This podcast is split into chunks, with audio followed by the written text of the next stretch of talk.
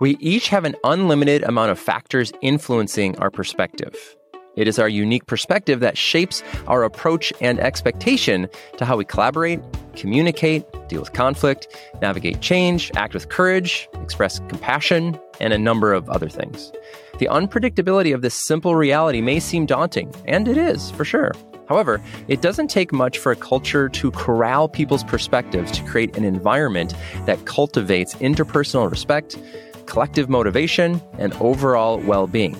You just need some parameters and personal responsibility and self-control. My invitation to all of us is that we don't forget the need to pause and reflect. No matter how simple that can be, I invite this simplicity. But for the sake of this conversation, there are just four things that I would love for us to consider. So today on the podcast, Brian Shubring and I, he's the president of Leadership Vision. We're going to talk about four things that can perhaps open your mind to different ways of reflecting on whatever it is that you're facing. So the first one's attitude. The second one is acceptance. The third is alternative. And the fourth is action. You're listening to the Leadership Vision Podcast, sharing our expertise in the discovery, practice, and implementation of a strengths-based approach to people, teams, and culture. For more resources about developing your strengths, the strengths of your team, or the strengths of your entire organization, click the link in the show notes or visit us on the web at leadershipvisionconsulting.com. Hello, Brian. How are you today? I am doing great. I'm kind of wound up. You are kind of wound up. I think there's a lot of winding to the up. So this could be one of those, but Nathan, you know, I write every day, and my writing lately has been extremely focused. And one of the things that I was writing about was I was just thinking about this, the philosophy or how all of us are navigating change, or seems to be like a spotlight or a magnifying glass on the fact that change is happening all over the place. There's personal change and cultural change. And really one of the knots I'm trying to unravel through my writing is what are the personal ways that we navigate things and what are the cultural ways that shape how we personally navigate. And so I just asked myself this question is, you know, as we're looking through or as we're considering all the different ways that we navigate through life, I said to myself, what is it that we'd pause and reflect on? And there were four words that I wanted to kind of use as the four anchor points of our reflection to frame our reflection. On so anything, reflecting on any... It could be anything. In the topics life. That sure. We're writing about, collaboration, communication, conflict, change, courage, and compassion, we need four anchor points to think of them to make any sense at all. And four anchor points can create an easy frame. So how do we frame our reflection to make something useful out of it? So here are the four anchor points or the four keywords, and they all start with the letter A, the first letter of the alphabet. Anchor. So, of course, let's start there. Oh, anchor. That's a good one. Anchor. So the first one's attitude. The second one is acceptance. The third is alternative. And the fourth is action. So In the process of my writing, I thought, what is your attitude towards any of these topics that we're talking about, or what is your attitude in general? Because your culture's attitude, it is a prevailing perspective of the benefits and disadvantages of whatever it is that we're reflecting on. So what is your attitude? And there are some people that just have this attitude or disposition of positivity. Some are more critical. Some have a what was me and more negative. But really, what is your attitude towards all that? Because sometimes Nathan, you know this, just the changing of our attitude can be the opening or the gateway through which everything else is possible, or we become more locked behind that gateway because we're going to fortify against it. We're not going to change our attitude. I think that some of the greatest moments for growth start with a changing of attitude. So number one, let's reflect on what is my attitude towards whatever we're reflecting on. Does that make sense? Positive. Yeah, totally. Positive attitude, negative attitude. Sometimes if you can just reframe the way that you're viewing something, and not necessarily just in a Pollyanna, glass is always half full way, but just reframe it. Say, well, what if I took... Remember the George Costanza approach to his decision making was just do the opposite of what he would normally do. And that was probably right because he just kept making so many bad decisions.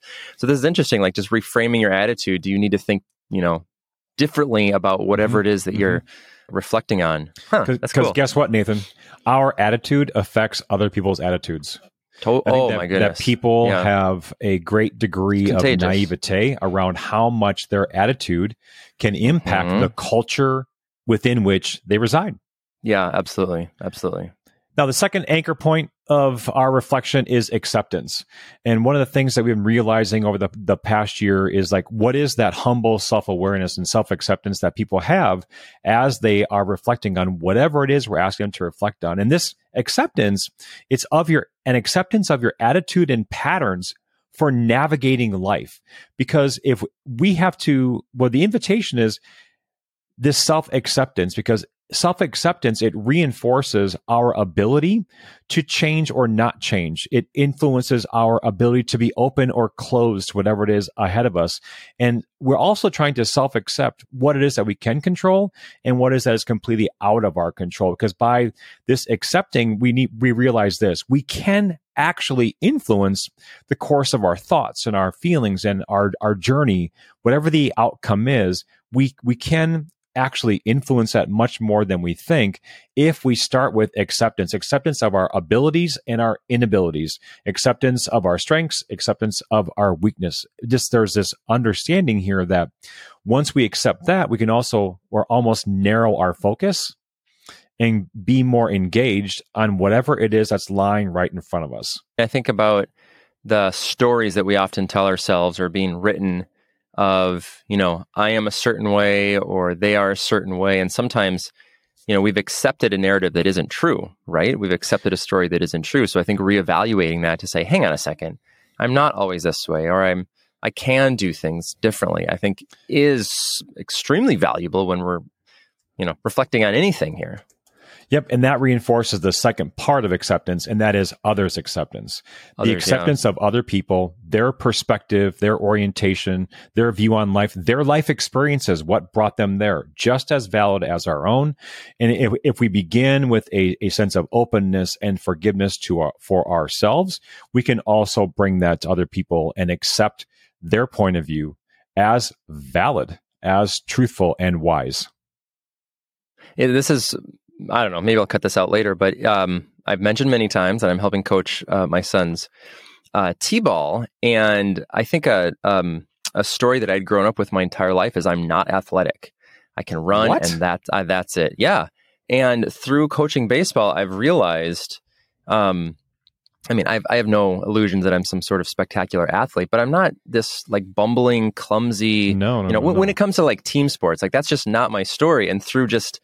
even sometimes just playing catch with other dads before practice, I'm like, you know what? I'm not horribly unathletic. Like this is, where did this come from? I think was all like the story. Cause I was, you know, too small for football. I went to a really small high school. And so there wasn't a lot of other options besides running. And so I just kind of grown up with, that's the story. So I wonder how many of us have something like that in, you know, their 40s, realize, wait a second, I'm not a professional at this, but I'm not terrible at this. I don't need to keep, you know, telling myself that story. There is perhaps an alternative leading us to the third A. I don't know if this is a good segue or not, but... Well, Nathan, part of what you're saying is sometimes we accept the narrative being told of us and not accepting the counter narrative that we could write about ourselves. Yeah. Because oftentimes other people's narratives are limiting of our capacities. And our own narrative would actually magnify or enhance our capacities because we may know them. I think there's this delicate balance there. I'm not saying that that's an altruism, but what I am saying is I've met enough people that have lived their life within the confines of a counter narrative to their own ability. But for some people, they've never had the chance. And that's also part of acceptance, is to accept your story.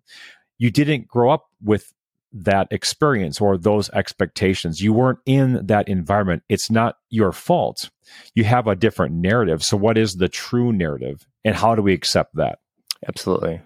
Because what you just said does lead to the third A of reflection, and that is alternative. I was hoping that would be a good transition. Any moment of reflection, no matter what the topic. And again, we're asking for people to reflect on how they collaborate, communicate, deal with conflict, navigate change, express themselves courageously, and show compassion towards others. Whenever these matters present themselves to us, it is an opportunity to consider an alternative, because each of these moments of reflection, it presents us with a welcomed or unwelcome, surprising alternative to the way that we've been thinking, doing, feeling, or being. And this opportunity to have an alternative, it invites a response from us. And there's this, you know, this too often used cliche of the fork in the road, but I don't know a better way to illustrate that reflection creates an alternative. It creates a fork in the road, a decision to choose a different path. And that alternative can be incredibly life-giving, and it can be also incredibly frustrating. And so this alternative, I think, is an invitation for us to be open to something else that is at first a disruption, but may lead us to a different depth of interactivity with other people around us, our society, with nature, culture, and relationships. This book, Think Again, that we've read and have referenced, I can't find it, but he talks about this idea of like, it's like mental foreclosure or something like that, which I think is just what you're talking about, is how do you create regular points in your life to essentially reevaluate, big decisions that you've made, which then helps you, like with jobs specifically, was just what I just read earlier of, like if you allow yourself once or twice a year to reevaluate, is this the job that I want to be in? Is this the, company, et cetera? It helps you to, stay open-minded. And I mean, the whole thing is about being open-minded and rethinking things without saying, nope, this is the only path. This is all that I can do. So, you don't want to be so open to everything that you never commit, but to allow yourself, regular spaces to like authentically reflect on those things is really powerful. So people get stuck, Nathan, and then they become like their own emotional battering ram, and they just feel that they're not good enough and they can't measure up. And what we want to remind people as they're reflecting is reflect on this. Is there an alternative? And there is, because oftentimes we get stuck and we forget that there is an alternative way of doing things or feeling or being. And Nathan, you and I are runners, and I was coached a while back, and this running coach said, and like he had me on a 10-day training cycle. And he said, one of those days, no watch, no route. And what that meant was just give yourself freedom to just explore, because there's an alternative way of training. There are alternative ways of going. And I was reading the other day in the British magazine or the British edition of Runner's World, and there was a guy writing an article on Ethiopian runners, and they have the same philosophy. Take your watch off, just go, because there's an alternative way of training. And what that alternative can do neurologically is give your brain a sense of refresh. And there's a neurochemical response that happens that you get this shot of adrenaline, thinking like you're all of a sudden excited because you're investigating and trying out something new. And that can be extremely regenerative to some of the despair that we feel when we get stuck. Yeah. Thinking, well, again, this is the whole point of this Adam Grant book, is like, how do you think differently about something, and how do you allow yourself to go that way? I mean, I think about it with, my kids all the time. They'll be trying to literally fit a square peg into a round hole. I'm like, actually, have you looked at the other pieces? Yep. So the fourth A I see is action. Yep. Is this like the end of the process here, or is this more of a cyclical thing, all these A's? It's a circle, because this action could kick us right back to reflection on our attitude again. But I don't want to forget that when you're at that proverbial, off-sighted, overused fork in the road metaphor, that's the invitation for action. I was coaching a woman where we used the analogy of the fork in the road, because she herself spoke to me and said, I always freeze at the fork in the road. I don't know what to do, or I do know what to do, but I'm afraid to take action on that. I'll never forget that coaching session, because I think a lot of us have that same challenge. Is at the fork in the road, we are invited to make a decision and to choose a new course of action. So imagine the kind of fork with four prongs. There is no straight road. When you get there, you have to make an alteration of some form. So change, or reflection, can give us an opportunity for a discontinuing of one thing for the beginning of another thing. And that's really where action can be generative, is that we can look at it as a beginning of something new, a new commitment of time, adaptation, a practice, a renewing of an understanding of our attitude and our acceptance and the alternatives. Because sometimes the power of the current of change is not as strong as we think. most often we can walk through that current of change and not get carried away by it. But we often think that the current of change is going to carry us off course. There's a greater chance for us to make it across the current of change than for us to get carried away. Does that make sense? Yeah, it totally makes sense, because often that fear of stepping in just prevents us from doing anything. Yep. And then we're stuck on the bank of the river, if we're going to carry that metaphor, that, you know, we ultimately don't want to be on. So people think that change is a submission and a getting carried away. That when we like stop and don't take action, like we're going to get swept away. I believe that when we actually take action, there's going to be some resistance at first, but at some point you kind of get into this rhythm and change feels natural and it becomes exciting. But many of us just fear that action will in some way shape shift who we are.